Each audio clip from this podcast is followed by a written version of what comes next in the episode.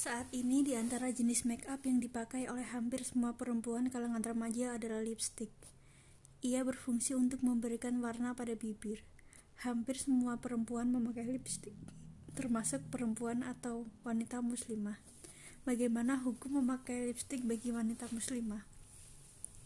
Dalam Islam, hukum asal berhias dan merapikan diri adalah mubah atau boleh selama tidak berlebihan, tidak menampilkan kemewahan dan menyombongkan diri.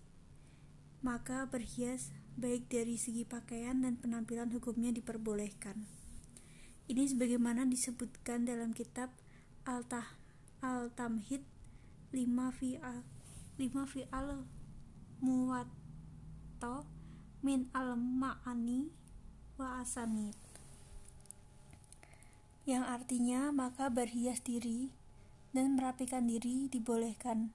Berdasarkan hadis ini dan lainnya selama hal itu tidak berlebihan menampilkan kemewahan dan menyerupai orang-orang yang sombong ini juga ditunjukkan oleh sabda Rasulullah SAW kerapian termasuk bagian dari iman